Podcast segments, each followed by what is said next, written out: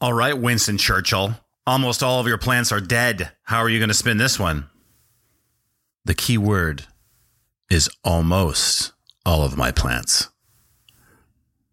That's more than one word. All right, well, you get the point. Welcome to today's process. Baseline plus found win equals process. Stand up, push forward. Let's light the lantern. How does the husband entrepreneur escape the understory while still having a marriage that not just survives but thrives in an environment where modern business is under attack?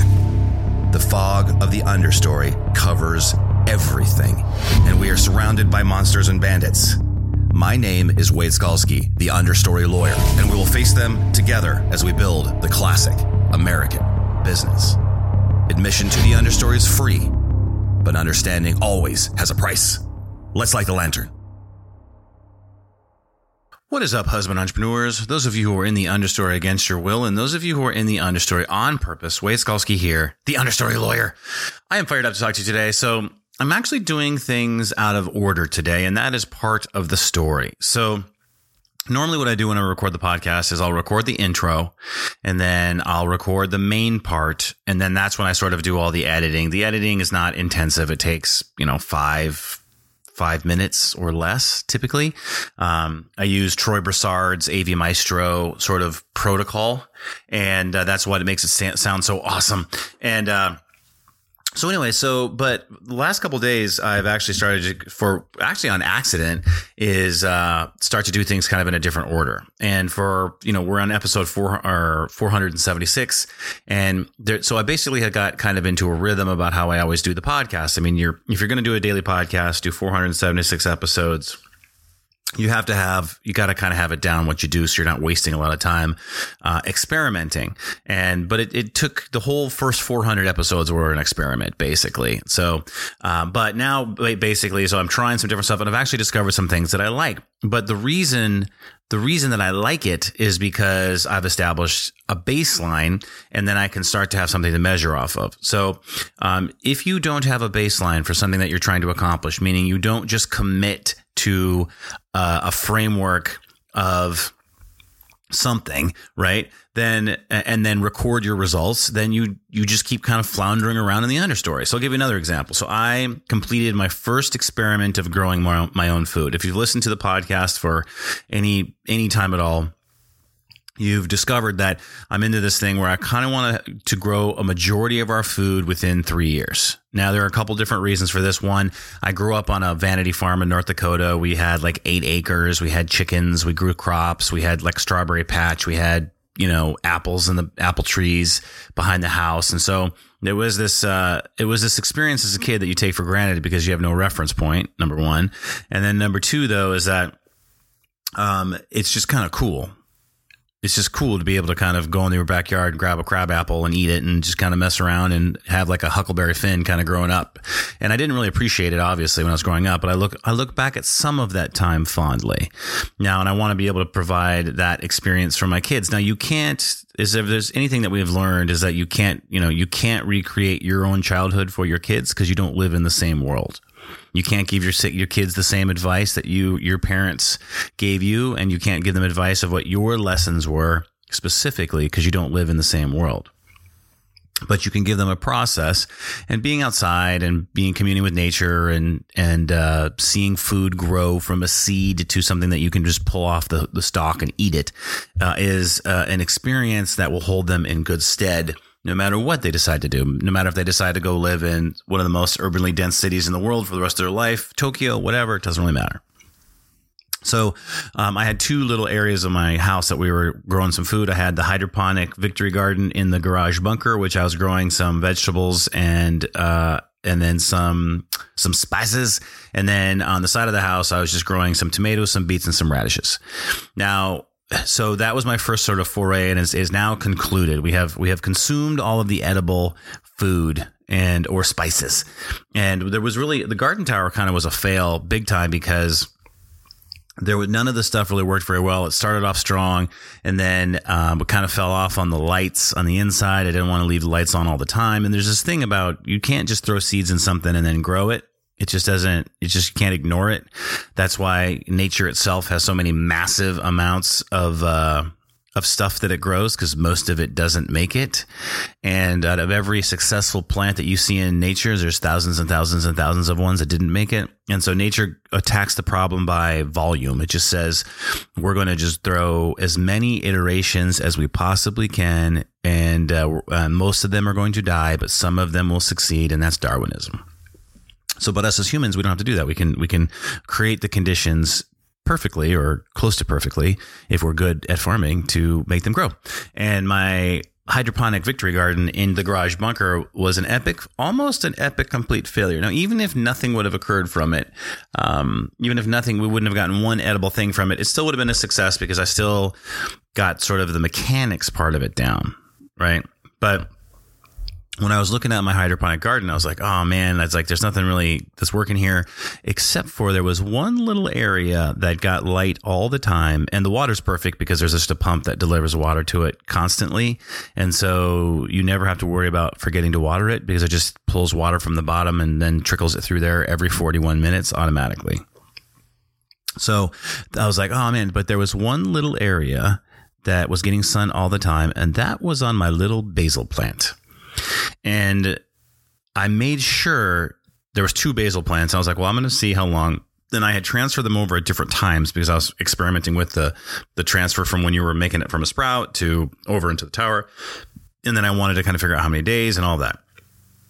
And so the I, I so I had two basil plants that were right kind of next to each other, but they were off by a couple days in terms of um, in terms of when they were put in the garden tower, and that made a difference because the, then the one that was put in there first started to wilt first, and so I knew when I could harvest the second basil plant for maximum freshness, like right before I was going to start to wilt, because I had one that was that started to wilt before it that I had had a couple head days head start in the um, in the hydroponic garden. Okay. And so I made sure that I did not let that one melt anymore. I, I brought the kids in the garage last night and I said, Hey, we're going to pick this basil plant. So I made it a big thing and they're like, Oh, that's cool. Like the same thing that we did. I'm going to tell you about in a second with the tomato. And, uh, and so then we, we bit it. I got cut it up. I, they tasted it. And uh, that was a gigantic, monstrous success for many different reasons. One, I proved the concept that you can do a hydroponic garden and grow something. Two, I actually grew something. Three, my kids would see it grow from nothing to something, and then they were able to experience the taste of basil, fresh basil. And any food that, that you grow is always going to be more, and obviously pick at a height of freshness is always going to be better than whatever you get in the store because one, I don't know if you know this, but they pick, they pick varieties of seeds in stores and plants and things that do well, that, that are hardy, that do well to be with harvested by machines and um, that look good over time. So they're not. It's taste and nutrition are actually like third and fourth on the list behind you know hardiness and ability to be harvested automatically and then just to keep looking fresh versus what it tastes it doesn't really matter so if you can find a, a varietal varietal that's wine if you can find a, a, a type of seed that is really good for your area just go talk to some farmers at a farmer market they'll probably sell you some or maybe even give you some. Then you can get some of the most tasting fresh fruit and spices that you possibly can. Same with the tomatoes, right? So I, um, the tomato on the side of the house got plenty of sun, but didn't get enough water and but it, this giant tomato plant had enough to do two tomatoes. There's a second one on there, but we harvested the other tomato a couple days ago.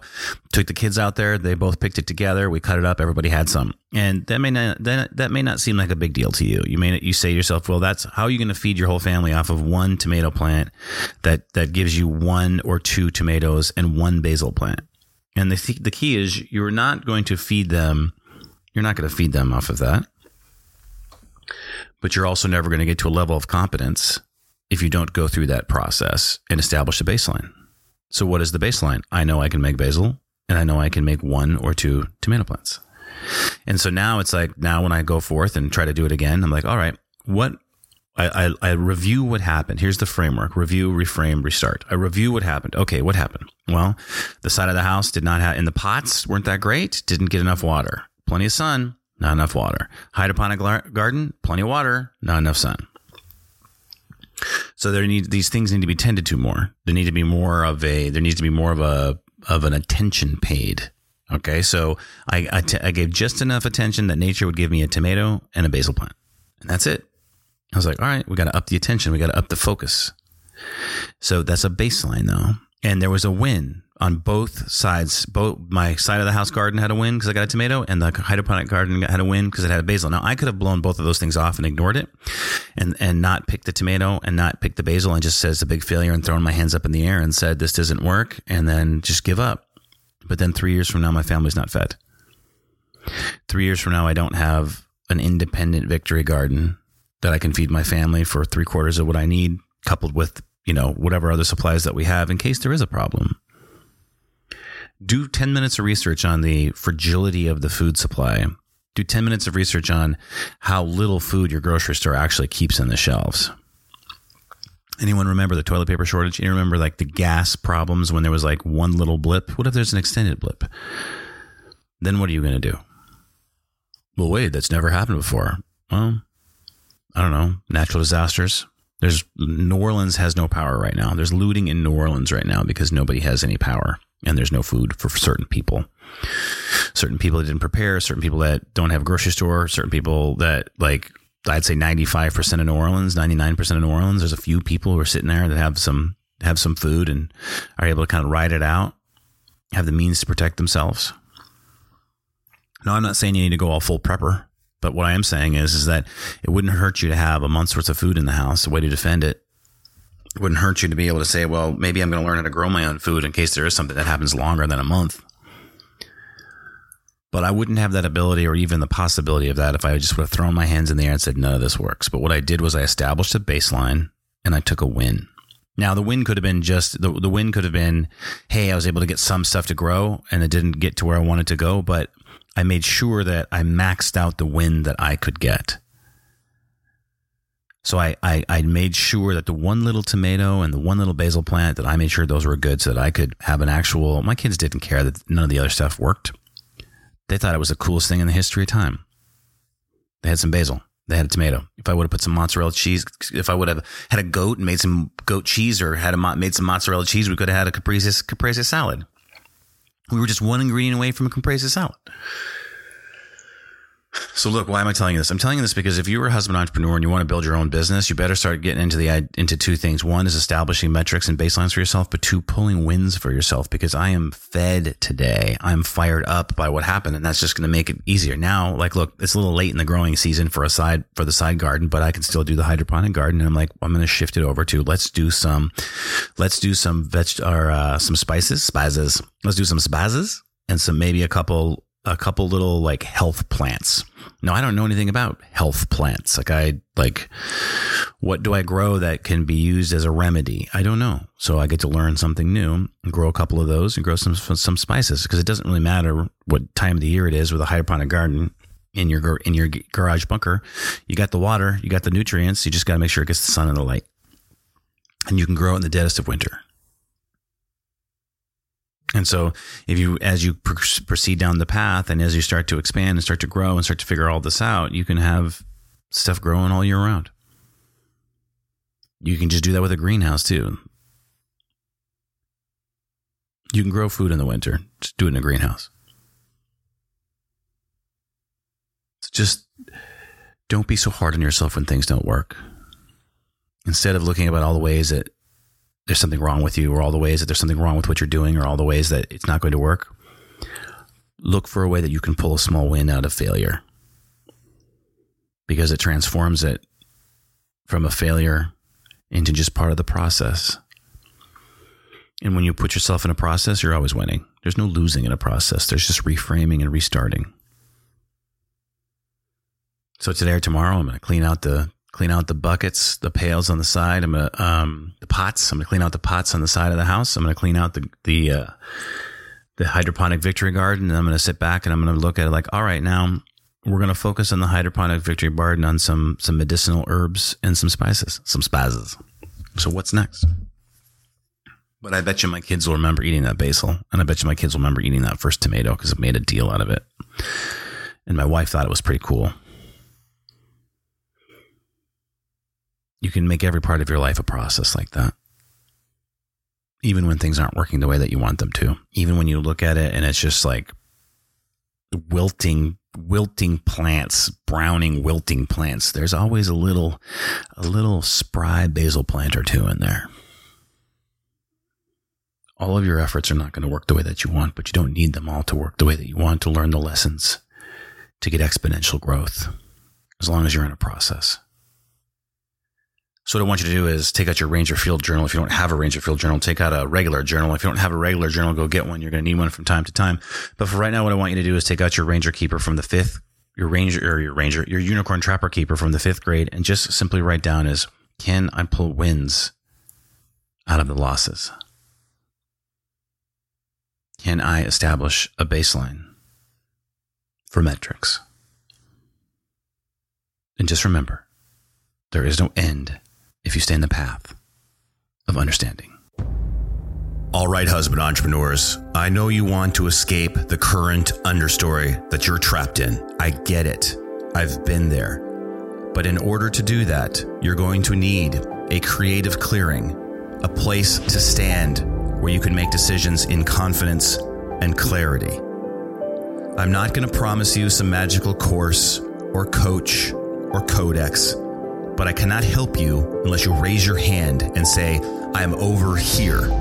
Subscribe to my email list at understory.news. Raise your hand and say, let's get out of here together. The podcast has the philosophy, but the daily emails have the insights. Raise your hand and say, I'm over here. Let's light the lantern. Subscribe at understory.news. The path of understanding never ends, but that does not mean you cannot get to where you want to go. Subscribe to my email list at understory.news. Go light the lantern.